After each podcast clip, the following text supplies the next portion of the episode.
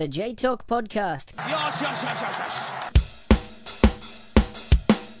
Hello and welcome to the J Talk podcast. Ben Maxwell and Jonny Nicol with you, and Jonny with uh, no J1 to chat about uh, on this week's episode. We might be uh, moving from one of our longest episodes uh, last week to one of our shortest uh, this time around.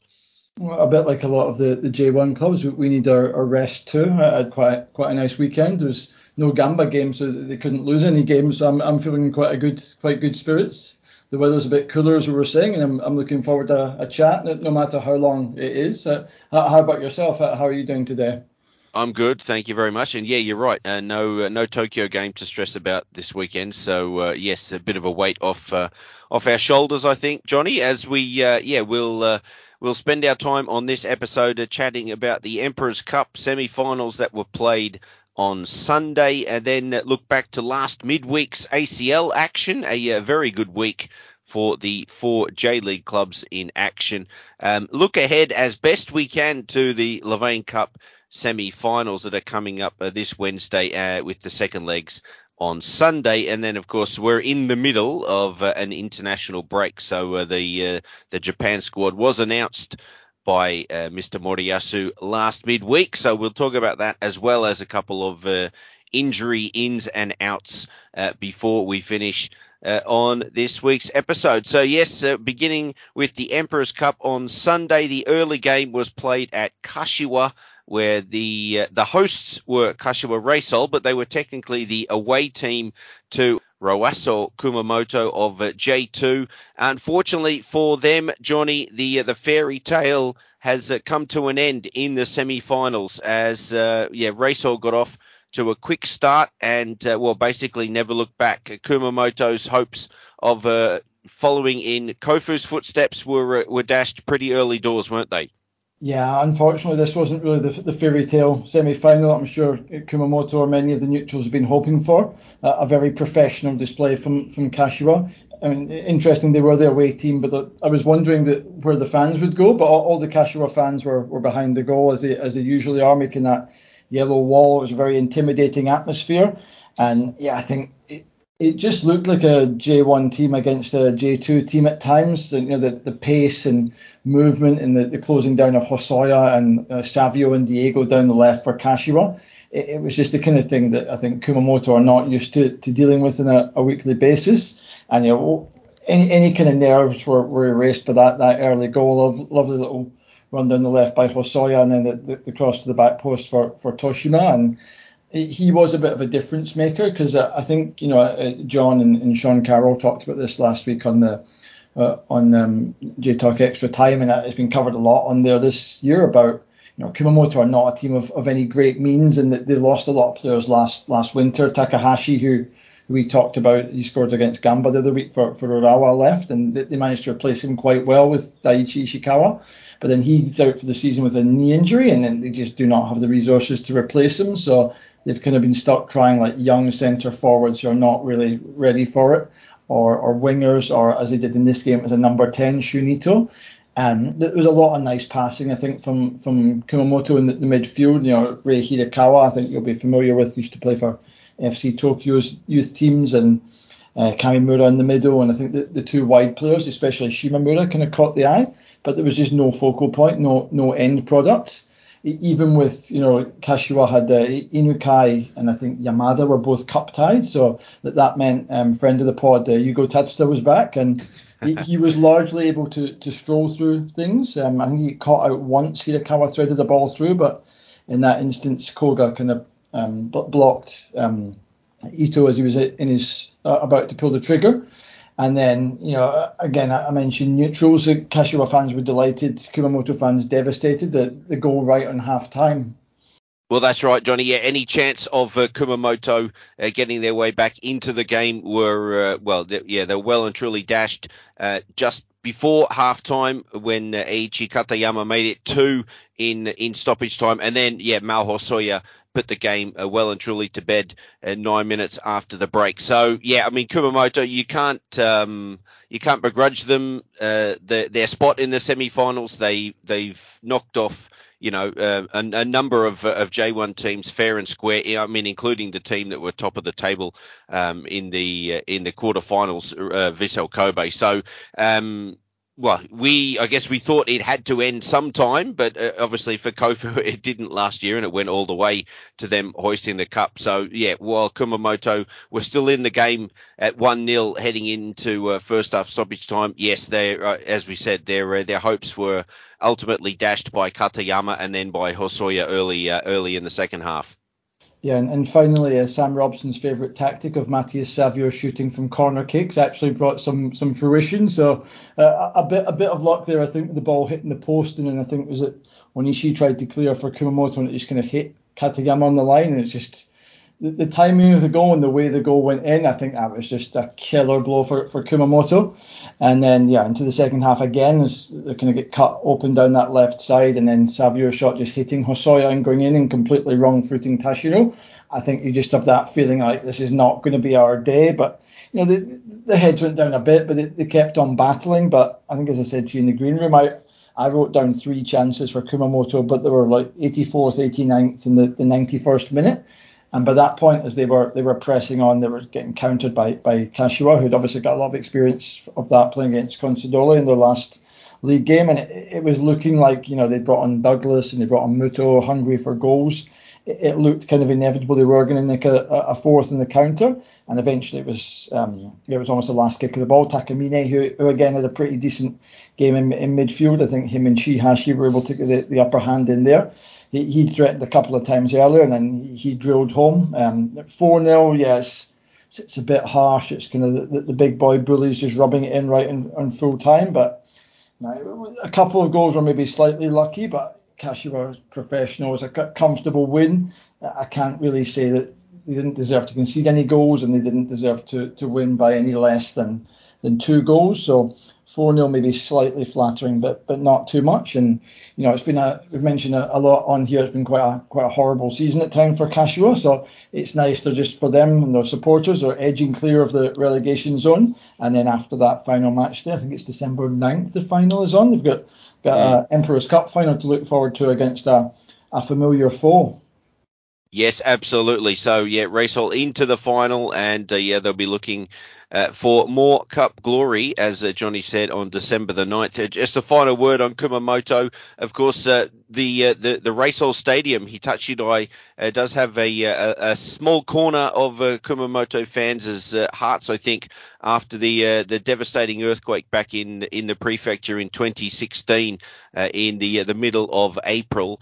Um, the the first Kumamoto home game in inverted commas after uh, after the disaster was actually moved up to Kanto and played at Kashiwa. And um, myself, uh, Stuart Woodward, uh, Kaz, uh, Kashiwa supporter, and uh, obviously numerous others um, neutrals went along to show our support for Kumamoto. I mean, I've still got the scarf uh, I bought on that day, and it was a wonderful occasion uh, to to support Kumamoto. Uh, they lost that day to Mito, and they've uh, they've lost again to to Reysol at the stadium. But um, yeah, I'm sure a lot of their supporters have um, fond memories of of that day back in 2016 when they were able to uh, ch- to cheer their side on despite um, yeah what had happened in the prefecture the uh, the month previously. So uh, yeah, uh, a great run to the semis for Kumamoto. I mean that won't be uh, much consolation to, to Gary Irwin and uh, his uh, Roasso supporting brethren, but um, yes, they they know that all the neutrals were behind them,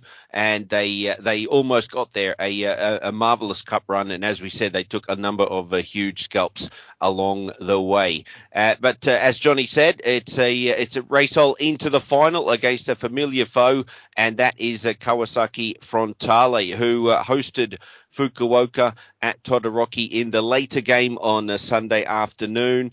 Um, Fukuoka, of course, were hoping uh, to do a, a, domestic cup double.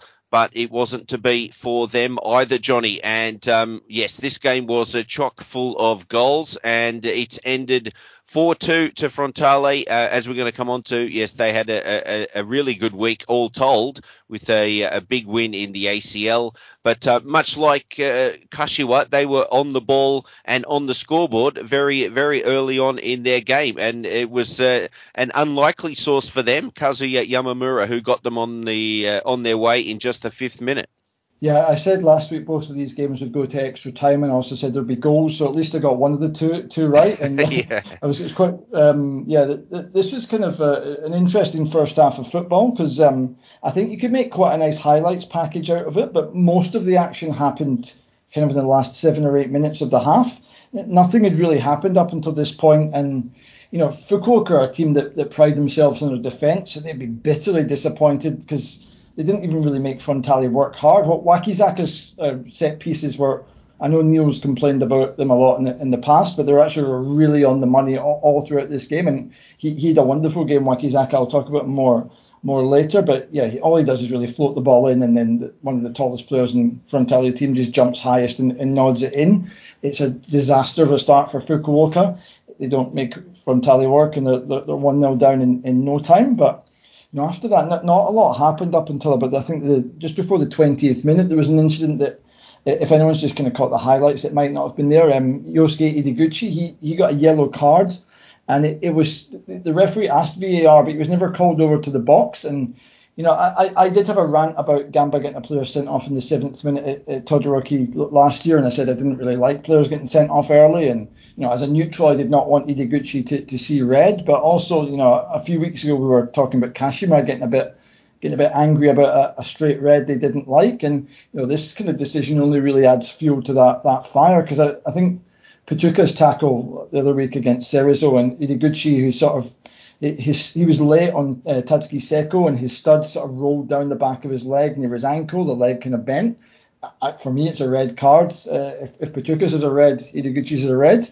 He looked a little bit sheepish at the time, but it was never the referee was never ordered to, to change his decision, and things continued. It got a bit kind of tetchy and scrappy for a bit, a, a lot of kind of complaining to the referee, and then you know, I think in, it was the 38th minute it happened again. What Wakizaka involved playing Marcinho in for the, the penalty, and th- this was quite interesting because you know they had Marcinho down the left and uh, Ienaga down the right, Damian in, in the middle, and you know, Frontale fans, I mean, this as nicely as possible, but sometimes I've seen like Marcinho, he's so quick.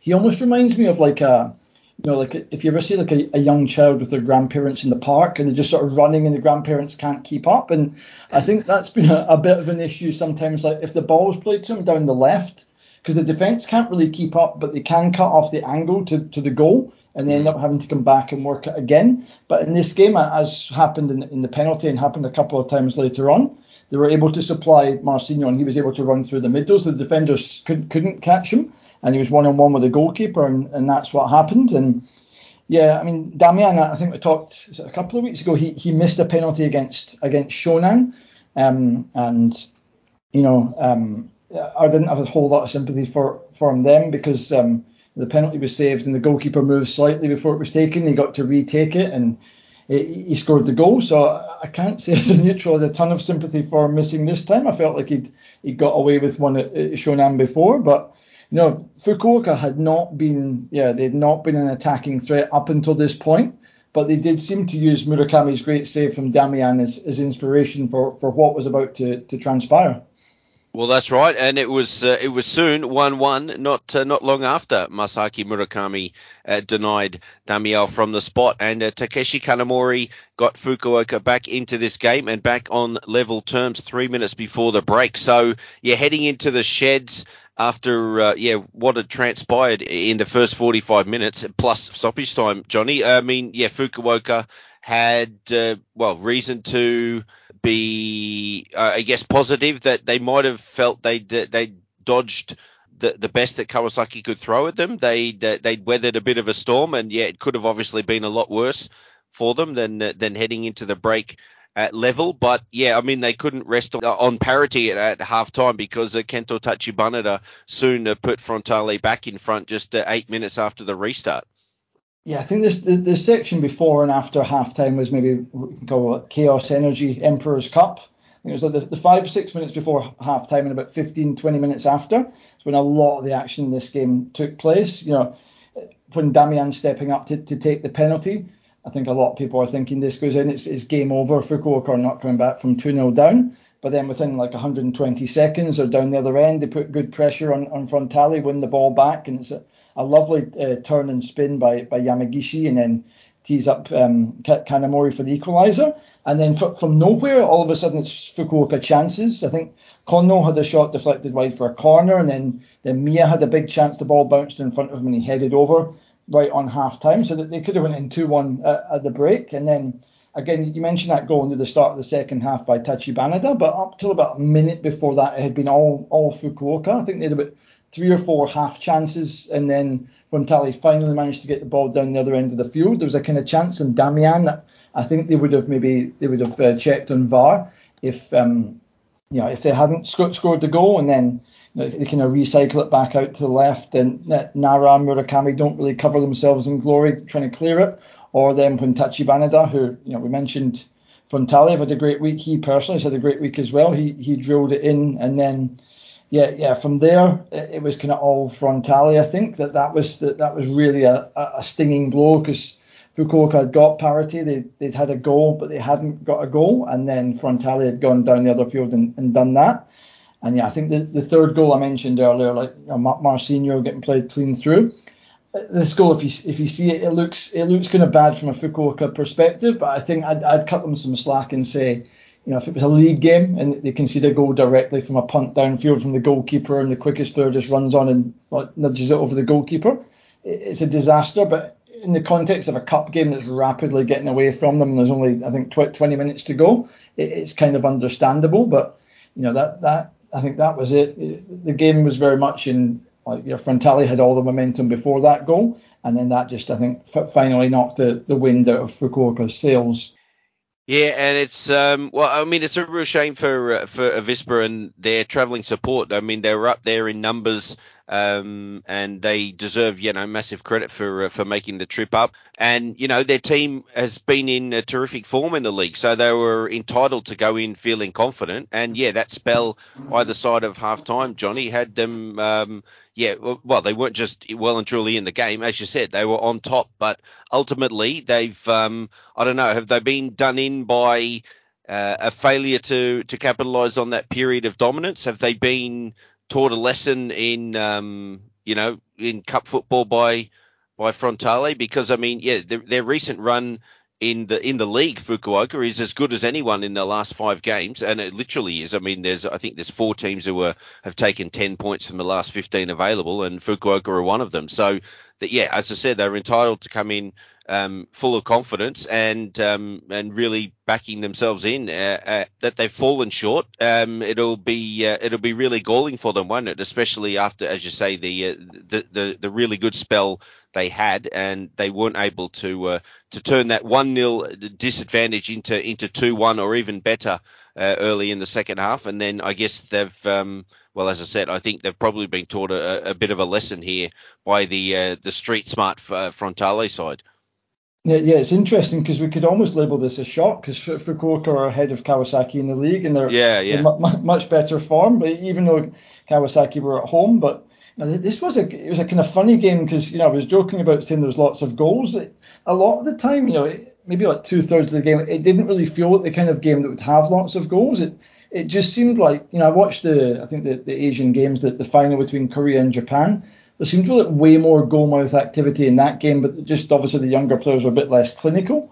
I, I think in, in this game, Fukuoka didn't have that many clear cut chances and ended up with two goals. And you know, Kawasaki have just scored two goals from, from corners without really doing anything special. And they, they have created some other chances, but you know, the, the, the Marcinho goal was, was a bit of a kind of freak. the goalkeeper getting an assist. It, it, it was, you know, I think we've said before, like a, a lot of like Japanese teams that they, they often struggle with the concept of, of cup football and there's almost a kind of like you know this kind of feeling like uh, thou shalt not play one's full strength team until the semi-finals at the earliest. So Uh, the early rounds are a bit of a you know mishmash of first teamers and, and reserves and, and, youth players, and then the semi-finals is where where it really starts, like uh, strength versus strength. But yeah, Frontale have just just taken their chances. They've they've got the breaks. It's not always happened for them this season, but yeah, if I was to pick out anyone, it would definitely be, be Yasuto Wakizaka in, in midfield. The, the quality of his set plays is is through balls. He, he had a couple of shots, and he, was he was everywhere in a, a really kind of c- controlling mid, midfield performance because he was up against Maya and Ideguchi, who are, who are a good duo. but yeah, he just excelled. He always seemed to have that kind of time and space to take a touch and, and pick out a player. And I think that really kind of bought, bought his team some time and got, got them up the field. And, you know, the much vaunted Fukuoka uh, trio at the back of Grolli, Miya, and, and Nara, they were all there. But, you know, they, they didn't have the greatest day at the office. And I, am pretty sure um, you know, it's, a, it's a fantastic achievement, as you say, for, for Fukuoka to get to the semi finals, allied to doing so well in the, the Levain Cup and in the league as well. But I mean, Shigetoshi Hasebe hasn't got as far as he has in, in the game without kind of kind of coming down hard in this kind of defensive display. I'm sure they'll be be working on things in training, and that there might be a few a few harsh words about what went down. But no, uh, as I say, as, as a neutral supporter, it was quite quite entertaining fair, especially in the in the second half. But yeah, yeah, Fukuoka fans, yeah, may, maybe a few years down the line they'll look back on this day quite fondly as a nice day out. But they might be hurting just, just a little bit the way things went down, I think, on, on Sunday. Yep. Although, uh, as we said, they still have a chance for for cup glory uh, this year in the uh, the Levain Cup, and yeah, the semi-finals, first leg uh, of that will be uh, played this Wednesday night, and we'll chat about that shortly. But uh, firstly, like I said, it was a very good week at the end of the day for for Kawasaki, making it through to the Emperors Cup final on Sunday, while earlier on in the week on the Tuesday night they had seen off at the death, K League powerhouse uh, Ulsan Hyundai uh, by one goal to nil, thanks to Kento Tachibana, uh, whose 89th uh, minute winner uh, was enough to send uh, Kawasaki top of their group, a perfect two wins from two. they took it right down to the wire, Jonny, but they were able to to get there, get over the line um, at the uh, yeah right at the end of things through Tachibana and a massive sigh of relief, and they sent uh, everybody home from Todoroki happy. Yeah, this is a, this is a re- really good start, isn't it, for Kawasaki? We, have mentioned they've not been having the greatest time in the league, so getting to an Emperor's Cup final, and then they've basically beaten the, the, the two other strongest teams in in the their, their little group, and I think they play Ulsan away as their as their final game. So you know, essentially, if they can rack up th- two or three more victories over the next few games, the, the Ulsan away might might just be a kind of mathematical uh, anomaly that they'll, they'll, just kind of cru- cruise through. I mean, I guess it, it, you know, you know, maybe some Kawasaki fans wouldn't think that positively, but the, the start they've made has been been very professional. They've ground out two two one nil wins, and you know, Ulsan might not have been at their, at their, their kind of silky best. Um, but you know, for Kawasaki to, to see off Ulsan any way they did, I know the goal came late and it came through a slightly un, unlikely source, but this is a yeah re- really good really good result that sets them up for for, for the remaining games because you know they, don't really have to focus too much in the league and then the Emperor's Cup is taken care of because that's after the league finishes. So yeah, I think yeah, a very good week, a tough season for Kawasaki fans, but they, they should definitely be be toasting this week and enjoying what's what's gone down. Absolutely, and yeah, if they can uh, take care of business in the uh, the home and uh, home and away uh, fixtures against uh, Pathum uh, in the uh, yeah the third and fourth match day. Then by uh, yeah by the time match day four is uh, done and dusted, Kawasaki should have stamp, rubber stamped their ticket through to the the knockout stage of the competition. But well yeah they won't be counting any chickens after two games. But yeah couldn't have gone much better for them. And yeah a dramatic late winner from Tachibana sealed the deal on on Tuesday night against Ulsan. Also on Tuesday Tuesday night, uh, Yokohama F Marinos claimed a 1 0 victory. Theirs was away in China at the Shandong Taishan, thanks to Kota Mizunuma's goal eight minutes before the break. So, uh, yeah, F Marinos bouncing back after that uh, defensive horror show against Incheon in their uh, Group G opener, Jonny, and um, yeah, showing uh, much more solidity at the back in the fixture that was yeah, is arguably on paper their hardest in the group. So uh, yeah, to, to return from China with three points and uh, yeah, right some wrongs from uh, their match day one defeat. Uh, that will have uh, yeah pleased uh, Kevin Muscat no end, I'm sure. Yeah, this is an absolutely crucial victory because if we saw that the other result in China on to six points, so if Shandong had won this, they would have been on to, to six points as well. So Mariners would have been as good as out after two match days if they'd lost here. So they really, really had to to get something and yeah, the, the pro- professional display, and they, they like Kawasaki have uh, on on paper the weakest team in the in the group. They've got to play them twice, so if they can get themselves up to, to nine points before they then have to play like Shandong at home, and they also have the I think the Incheon away game is the the, the, the real tough one because they've saw what they can do on the on the counter and they're they're a real tough but well like well drilled side. So you know this group is not over. There's three pretty decent teams in it, and you know it might come down to things like goal difference. So you know you've got to take all the chances when they come. I think something I just like to say on a, a slight aside because I, I caught most of the second half of, of this game, and I'll, I'll pick my words slightly carefully, but kind of also based on the, the, the first uh, the first match day game I saw between Kawasaki away to, to Johor because I think you know last week again as a reference again the chat John and, and Sean had was really interesting. They were talking about the, the potential and the, the upsides of the, the ACL and I, I think I remember you had uh, apologies if I get his name wrong. I think is it Ryan Walters. He used to be in charge of the, the K League United yep, during the right. pandemic. You had, you had, him on and he was really selling like how, how the ACL could could expand and it, it does. It, it's something that really excites me of how it could expand, but there's sometimes just games like this, and the, the game when Kawasaki were involved away to, to Johor, where you know you just feel like the, the last 30 minutes of both games could maybe be described as a lot of play acting and shouting at the referee when a, a football game occasionally broke out in between it. And you know, we, we talked last week about like Apia Tawia with the, the middle finger and he got banned for, for two games. And I think that's something that sometimes confuses people outside Japan. You know, sometimes confuses me as well. Like uh, a leg breaking tackle potentially gets a one game ban and the middle finger gets two. But you know, this is the kind of like market you're you're gearing your kind of content towards, and I do kind of wonder sometimes like games like this is is it really is it really the football people are wanting to watch for the the continent's premier competition? So. I was very, very happy for, for Marinos to, to get, get that result, and it, it keeps them in, in the group. But I must say that the kind of second half, you know, Sam might have had some views on Marouane Fellaini was was playing for Shandong, but you know, he didn't really do an awful lot other than kind of fall around and at the merest hint of contact. I, yeah, I think the actual kind of standard of play, uh, if I might say, in the, the second half of this game left a bit to be desired. But yeah, I, I don't know, I might be barking up the, the wrong tree. Do you have any any kind of thoughts on that, Ben? Well, no, I I wasn't able to watch it, Jonny. So I um I mean I think I've got the general idea of what you're talking about, and um yeah, I'm I'm happy to let your uh, your comments stand as uh, as the official um the official pol- the official policy of of the J Talk podcast. Yeah, I mean uh, yeah, we know um that uh, yeah Japanese teams have uh, often struggled to adapt to uh, various uh, opponents and their their use of uh, the dark arts, uh, malicia, etc.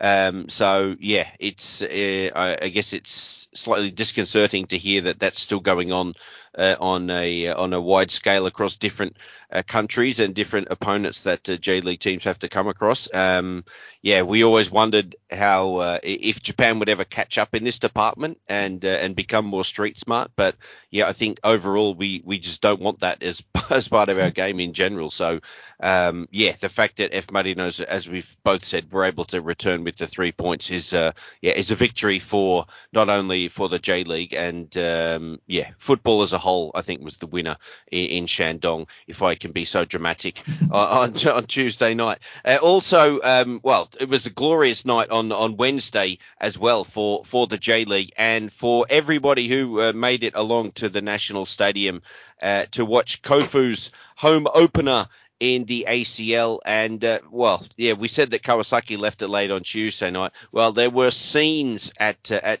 um, Kokuritsu when Motoki Hasegawa was the 90th minute hero for Kofu, who uh, claimed their first victory in the ACL in their history, of course, against the Buriram United of Thailand. Uh, 11,800 there, Jonny. Uh, we know that the Kokuritsu can hold an awful lot more than that, but I tell you what, they nearly took the roof off, didn't they? It was uh, absolutely marvelous for Kofu. Just a tremendous occasion, all things told. A number of neutrals obviously made it there to show their support for uh, for the little club from Yamanashi, and well, wouldn't you know, they went and won it at the death. Absolutely tremendous, um, an evening of entertainment, and um, yeah, well, first and foremost, it's kept them in the group, it's kept them in uh, in the hunt. They're joint top with Melbourne City after two games, and they continue to dream the uh, the Kofu supporters. Yeah, I actually have a, a Kofu story as well because I, I just got in from work and I, I put on my, my iPad and the, the Kofu game. I knew it was just finishing and it, it came on to, to let me hear the, the commentator screaming uh, Hasegawa as the ball rolled into the back of the net. So I made quite an entrance to the game. I'm not not claiming the assist or anything. It was a lovely cross from, from Cristiano. And yeah, it, it's, it's one of these things, you know, as someone who's supported a, a kind of small team in Scotland for a long time that's that got a lot of cup cup runs you know, I think as you said last week in, in JTech, these things you, you, remember for, for years and years because, I mean, realistically, unless there's some massive injection of cash, Kofu are not going to the Champions League again uh, for, for the foreseeable future. And, you know, to, to play at the National Stadium and, you know, to, to start off, they went down to Australia with, with their, kind of their B team or some part C team, get, get a result. And then, you know, to, to, to win the, this game. It, it seemed like it was quite a, a 50-50 game on chances, possession, and everything. And yeah, I guess the, the dramatic finish and the, the coach steaming along the the, uh, the running track where where the 100 meter sprinters once went, that just kind of added to it. So I, am sure I'm sure it'll get covered a lot on, on this week's um, J Talk Extra Time. So I don't want to talk too much about like Kofu as a whole, but maybe someone we, we might be talking about next year is the goal scorer Motoki Hasegawa. I think think I wrote last year my, my scouting J2. I had him coming up to, to J1 within the next couple of years, and I think he got he got an assist in the weekend because they, they drew three each with with Machida, and I think seven goals, six assists he's got in, in the league. He, he can play as a number ten. He can play on, on the left wing. He actually, um, uh, sorry to bring Gamba Osaka into something that's got nothing to do with him, but that he played when uh, Hosei University when they beat Gamba in the, the Emperor's Cup, and you know, mm. he's played with hmm played with Ayase Ueda, in, not in that game, but he has played with him at, Hosei University and a kind of host of other players. So my, my Gamba friends kind of suggest he'll go to Kashima because he's friends with Ueda and, and Sugai, who's just gone there. But I don't know. But I, I think, you know, I think the reason he stayed maybe was the uh, Champions League, even if he's not actually really playing. But I, I think with, you know, next season at some point, I think he's going to be playing J1 football, and we'll get to talk about him a whole lot more. Yeah, brilliant stuff. Well, cometh the hour, cometh the man, and uh, well, yeah, Jonny. I, if it was me, I'd be claiming the assist. Absolutely, yeah. If you if you turn a game on and, and a goal happens instantly, then uh, yeah, that's that's the Jonny Nickel effect as far as I'm concerned. So uh, yeah, fair dues, and uh, yeah, well done to Kofu. Marvelous, um, as we said, and uh, yeah, keeps them well and truly in the hunt in their group uh, to make it through to the knockout stage. They've got the the home and away uh, fixtures to come uh, in the uh, yeah in the middle two fixtures against uh, Zhejiang, who are yes uh, yet to uh, register a point in Group H play. So uh, it's all before Kofu, and um, yeah, it's let's hope they can they can make it through. Urawa Reds. have have done especially well on Wednesday night. They um, yeah they put their uh, tied to bed against Hanoi of Vietnam uh, very, very early doors and ultimately ran out 6 0 victors. So, yes, the uh, the opening match day draw against uh, Wuhan of, of China. Uh, uh, plus, this huge victory has seen Reds in a clear second spot in Group J behind Pohang. Uh, of uh, of South Korea who have won both of their first two games. And uh, yeah, it's Pohang versus Reds in the uh, the turnaround a couple of fixtures in match stage three and four. So they will be uh, yeah, definitely ones to watch. And uh, the two crunch games in the group. If uh, Wuhan and Hanoi can take points off each other in the uh, the the other obviously the other fixtures in the group, then that might make things a little bit more comfortable for Reds. But uh, yeah, the pressure will be on in the two games against uh, Pohang before they have to host Wuhan and then travel to Hanoi. Apologies, I don't know if that is the correct order of uh, match days five and six or not. But um, yeah, for for Reds, it uh, ended up being a, a, very very comfortable midweek uh, against Hanoi, and uh, well, with what's to come, Jonny, as we're about to come on to the, uh, Levain Cup semi-finals on, on Wednesday night, they were able to obviously rest numerous players, but still run out hugely convincing victors. Yeah, I think they, they did all that was uh, asked of them. They, they, they, ran up the scoreline. They, they boosted their goal difference because I think Pohang are shaping up to be quite a, quite a tough opponent. They, they beat uh, Wuhan comfortably, like three one, whereas obviously it was a home game, but Reds Reds could only muster a draw away to them. So I think that head to head, I think Urawa have to be targeting like four points, like uh, maybe draw away and then and win at home, and then that would get them that would get them above Pohang, and it would also the the moment they've got a better goal difference So if they can can win comfortably at home to, to Wuhan and then uh, away to Hanoi, and maybe just yeah end up the um, the, the mini league with with 14 points, I think that could could just about see them into first place. But yeah, it, it's very interesting that they have that double header with with Pohang because the, the other teams we've kind of talked about, they all have the uh, on paper the, the weakest team in their group head to head, whereas Urawa go straight straight head to head with one of the not only one of the toughest teams in, in their group, but one of the toughest teams in, in the, this side of the, the draw. But yeah, I think Maciej Skorża could, couldn't ask any more of his side. They, they, they, got goals, which they haven't managed to do uh, at all this season for, for the most part. And yeah, got, got a bit of confidence to, to take into the, like you say, the Levain Cup and also the, the next two two very difficult um, Champions League games. Indeed, indeed. Uh, well, yeah, Skorża will hope that his side have uh, saved some goals for the uh, the the two legs of the Levain Cup semi-final, though, because uh, yes, they are going to be huge games uh, against uh, Yokohama F Marinos this Wednesday and Sunday. It's the team's second and third in J1 facing off, so huge huge couple of fixtures with obviously a, a huge carrot uh, dangling in front of them, a spot in the Levain Cup final. Uh, the other semi is uh, Fukuoka hosting Nagoya. Fukuoka looking to bounce back from their Emperor's Cup semi final disappointment on Sunday, and uh, Nagoya buoyed will they be, Jonny, by the news that you've uh, sprung on me in the green room that uh, yeah, Grampus have already re-signed manager Kenta Hasegawa for the 2024 season. Um, I don't know what that'll do for the motivation of the players. Hang, hang, on, this guy's sticking around for another year. Oh my goodness, I thought we might have seen the last of him. But uh, anyway, we'll wait and see. Uh, but uh, yeah, these two also very, very close to each other in the table, of course. Grampus have slipped down the table in, in recent weeks. They are sixth, but of course, at level on points with fourth placed Kashima and fifth placed Hiroshima, while uh, yeah Fukuoka are just two spots and two points behind Nagoya, eighth in the table. So um, I mean, what what can we do? We can try and preview these two games. Uh, but we we know as well as uh, the listeners do that trying to predict anything that will happen in in Chaos Energy J League, let alone over the course of two legs, is uh, an the ultimate fool's errand. But um, I mean, you stuck your neck out and predicted uh, some things for the Emperor's Cup semi-finals last week. Do you want to do the same? Jonny, I mean, you're bound to get something right. So, um, yeah, if you th- throw enough ideas against the wall, I'm, I'm sure you, yeah, as I say, you, you're going to hit on a couple.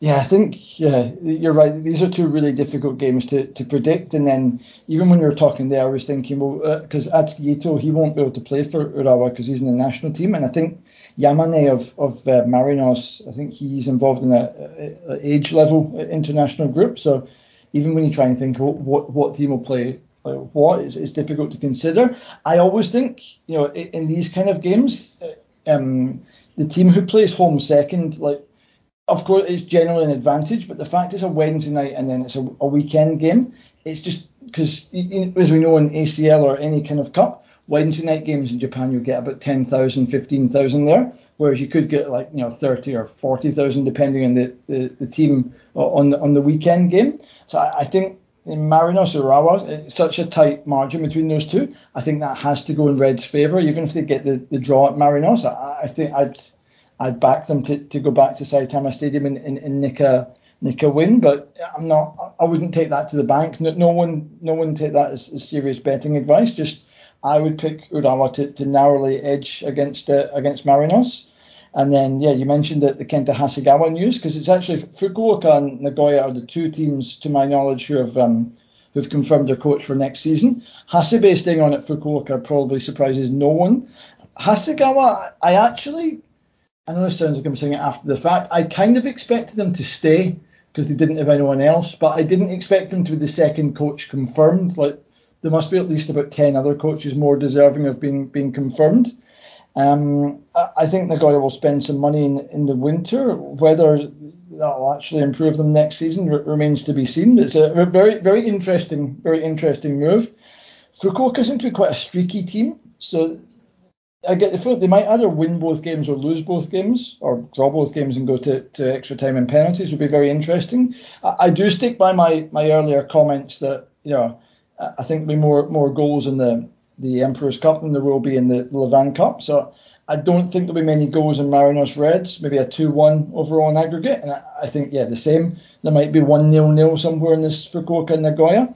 Nagoya would maybe again have the slight advantage. The second leg is at home in that big stadium that could create a good atmosphere. Mm. But Fukuoka do seem like the kind of team that would be very good at stifling um, stifling Nagoya. They, they will have to improve the defence from corners though with Kasper Junker around and the, the big centre backs they've got. But yeah, I'd, I'd, say if I was to narrow my prediction down to, uh, well, let me do. I'll say I'll say the final will be Reds Fukuoka but there will not be more than a goal in the, the end result in, in either game. That's that's what I'm going to go for. Do, do you want to stick your neck in the line or anything, Ben? Yeah, yeah, fair enough then. Uh, yeah, so very tight on aggregate both ties. I think I can definitely um, yeah buy into that. I don't think there'll be uh, yeah clear cut results in either in either tie. Um, so yeah, I, I guess um, again not wanting to be a, a jinx on anything and uh, trying to stay as vague as possible. But uh, yeah, I, I hope that Fukuoka can make it through uh, to a final of the two semi-finals that they've they've qualified for this year because they uh,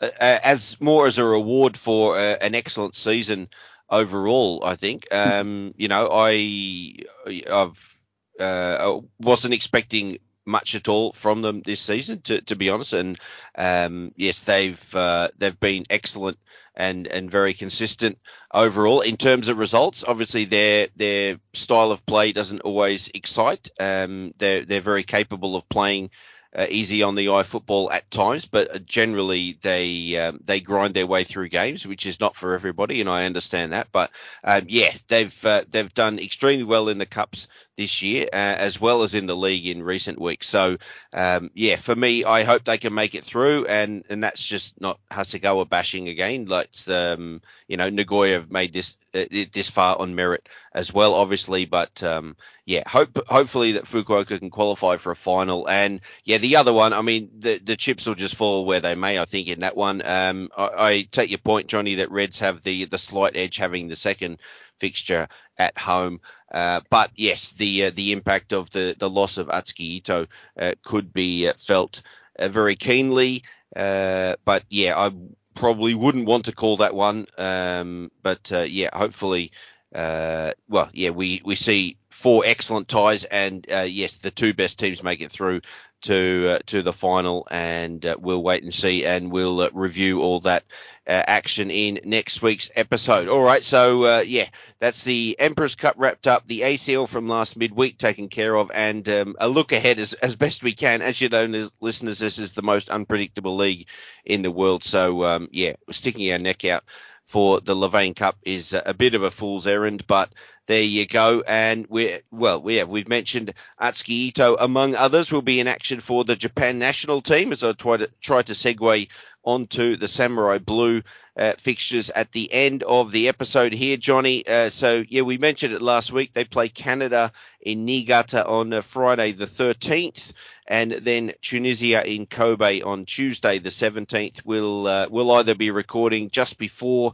or just after the Tunisia game in uh, next week's episode. We'll uh, we'll thrash that out between us and uh, let you know in due course, listeners. But um, yeah, the the side was uh, the squad was announced and um, actually yeah uh, was announced by Mr. Moriyasu before the uh, the the new pod dropped last week. So um, that meant that uh, yeah, the, the the discussion that we had with uh, at the end of uh, part one ended up up on the cutting room floor. But uh, yeah, there were a number of uh, interesting uh, decisions and uh, players included by Mr. Moriyasu. Um, in goal, a, a little bit of a surprise maybe with the Daiya Maekawa and Zion Suzuki joining the incumbent Keisuke Os- Osako between the sticks. So it'll be interesting to see, um, yeah, who gets the nod in both of these upcoming games for Japan in goal. Yeah, yeah, because I think the Keisuke Osako is the, the, the, senior one already in that, that group of three goalkeepers. I think Daniel Schmidt seems to be out of out of the picture at St Truiden at the moment. His transfer didn't go through, and I think remember um, Nakamura got injured uh, in the last round of um, international, so he's still not not back. You know, you mentioned our discussions in the cutting room floor. I've got I've got no problems in saying that I actually picked that Takuya Ogiwara might be a he might be a, a bolter in the squad. So maybe Reds fans will accept that as a kind of leaf of apology for, for jinxing them in the Levain Cup semi final. But but when we were talking about that, the, the reasoning behind it was that Moriyasu had gone to see uh, Reds against Yokohama FC, which was taking place basically at the same time as, as Marinos against Vissel Kobe. And it's quite interesting because he'd obviously made his mind up about Maekawa before last weekend, but I would have thought in a game of that stature, you know, away from home, that would be the best kind of time to see Maekawa to see if he's really got what it takes to be an international goalkeeper. So it was uh, I guess maybe Moriyasu had his eyes on someone. Was it Atsuki Ito or is it someone who wasn't called up this time but maybe called up in, in the, the future? But yeah, I imagine that as has happened in, in previous games that Osako will play one one game and then either Maekawa or Suzuki will play the, the other one. I'm not sure sure which, but yeah, it's, it's, it's quite exciting because there's kind of a battle going on before, like Osako and, and Tani, and Tani's obviously dropped out, and Suzuki's been talked about in, in hushed tones for, for many years, and he's he's finally getting his chance in, in Europe. And Maekawa, probably, if you'd said to people like two or three years ago that he's going to be in the international squad, people would be laughing at you, or just didn't seem particularly likely. But yeah, he's shown what hard work and, and perseverance can do, and uh, he's got got in there. And yeah, yeah, I, I would yeah, I think there's a good chance he might actually start the game in Kobe, and uh, Osako plays in Niigata, and that'd be, be a very nice fill-up for the, the local fans in Kobe, while the, the Gamba fans travel along to see Issam Jebali trying to put one past him finally. Yes, yes, indeed. All right. Well, of course, we know that uh, Moriyasu has previous about um, yeah denying uh, denying players their uh, their inverted commas home fixture in in the national team shirt. It happened with uh, Kashif Bangunagande and um, it was Ayumu Seko, wasn't it, for um, yeah. the the ex uh, Cerezo player? Yeah, either yeah, Bangunagande played in Osaka, and I think Seko played in Tokyo, didn't they? A, a few um, international breaks ago. So yeah, we'll see if uh, if Mr. Moriyasu gives Maekawa the Kobe game. Um, very familiar territory, of course, for him between the sticks at the Noevir Stadium. Although yeah, we're not allowed to call it that for I think for an international, are we? But anyway, uh, in defence, it's great to see Yuta Nakayama back for uh, Japan, while Seiya Maikuma keeps his spot in uh, in the squad from from last time. And then in midfield, Jonny, it's uh, it was interesting to see Takumi Minamino and uh, Reo Hatate included, with the, the likes of Daichi Kamada and Ritsu Doan not included, um, presumably left out to uh, yeah to give an opportunity to uh, to Minamino and uh, and Hatate um, but uh, yeah, this is obviously not the end of the road or anything like that for Kamada or Doan. They're just not con- considered uh, on this occasion. While there were a couple of yes injury replacements uh, announced after uh, weekend games in Europe. So Daizen Maeda and Kaoru Mitoma have dropped out. A, familiar name in for Maeda, but uh, one that a lot of people uh, will not know of uh, in for Mitoma. That's just been announced on uh, on Monday night before we started recording, Jonny. So an interesting one, and I wonder if some uh, Omiya Ardija supporters are uh, trying to scratch around for uh, for tickets to both of these two games. They might see one of their ex players in action. Yes, it's very interesting because we, we, were we were faffing around before we, we came on here trying to find information about him, and you know when a national team squad is is announced, it's very very rare to think well it'd be better talking about it in the J2 pod. But the, the player we're, we're alluding to, I'm sure by the time you listen to this, you might know it's uh, Kanji Okunuki. a very unique name, and I, I, remember him from, from J2 a few years ago. He, he looked very sprightly, but never really kicked on fully um, which you know uh, Mike and the Omiya fans, I'm sure will say it's, happened quite a lot, unfortunately, to Omiya. But he, he then he moved away to, to Poland, um, and he's now in the, the, the German the, the, second Bundesliga with, with Nuremberg. And I was very quickly looking up Transfermarkt before we, we came on. Got, got nine appearances and two goals in the Bundesliga two this season.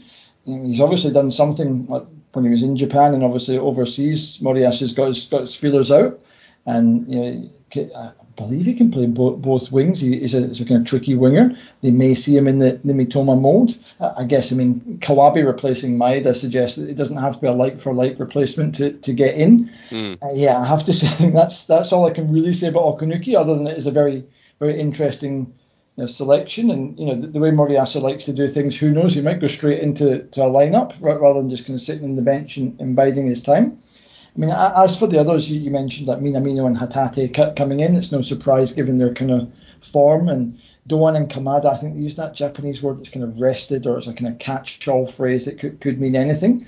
I think that the squad for this, you know, these fixtures, you, you can't look at it without considering the fixtures that are coming up. They've got the, the start of the World Cup qualifiers in, in November, and then they've got obviously the, the Asian Cup in, in January. So he's going to have to, he's going to, have to kind of like, rotate the players around a little bit. And I actually kind of expected to see more like J League based players in, in this squad because if you think next month, you know, um, it's like you've been playing the J League players have been playing nine months this season. Like it started in February and you're into November. Do you really want to be calling up too many players that are tired at the end of the season, or a lot of the guys have been involved in the ACL? But then kind of bringing back the, the players from Europe in September and then October and then November, and they've got to get ready for know Asian Cup, coming away from their clubs and go back to their clubs. You know, player player management's gonna be gonna be quite key.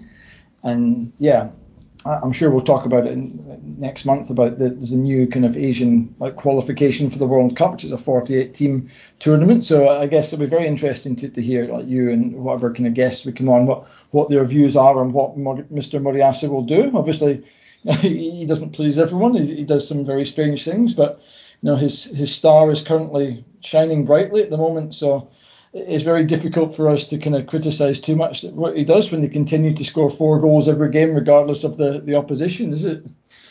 No, that's uh, very well said, Jonny. And uh, yeah, it's a really interesting one with uh, Okunuki getting the call up, and um, yeah, he, he, I mean he must be he must be desperate to get a, a proper look at him in in the setup because uh, yeah, it would have been very very easy to uh, to, to call up a um, yeah a, a J1 player from uh, obviously not from Fukuoka, Nagoya, F Marinos or Reds who have uh, Levain Cup commitments, and he wouldn't want to uh, tax those uh, teams any further by by calling somebody else up. But uh, yeah, uh, a number of players could have fit the bill from uh, from uh, a J League club.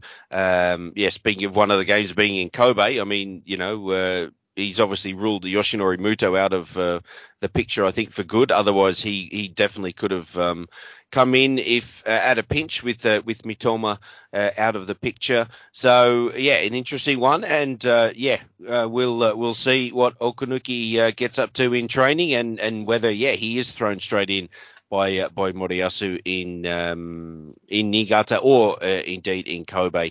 Uh, he might see the pitch in in both. We'll uh, we'll just have to wait and see. And uh, yeah, two very interesting uh, opponents for Japan to to take on in this international break, as Jonny says before the the World Cup qualifiers get going in November. All right then. So uh, yeah, we, I think we'll leave it there for this week's episode. We've uh, we've wrapped things up. I think uh, uh the all the football from the course of the the past week, and we've looked ahead to the Levain Cup semi-finals and the the two national team fixtures. For now, thanks for uh, joining me again this week, and uh, catch you next week. Thanks very much, Ben. I think yeah, with a, a couple of games to talk about in, in, detail, we should have like four games to talk about in, in more depth, and also like you know six different teams to talk about. So should be plenty of to, to discuss, and I'm looking forward to, to watching some national team games, some some cup games, and, and like this week, not not having to worry about about Gamba losing. So yeah, I'll, I'll speak to you again next week. Yes, indeed. Yeah, another uh, stress-free uh, weekend for the two of us. All right, then. So that's it for this week's episode of the J Talk podcast. Jonny and I would like to thank our patrons for their ongoing support on Patreon. If you'd like to get involved, please visit patreon.com slash jtalkpod. And listeners, we'd like to thank you for listening wherever you are. Speak to you again soon. Bye for now. The J Talk Podcast.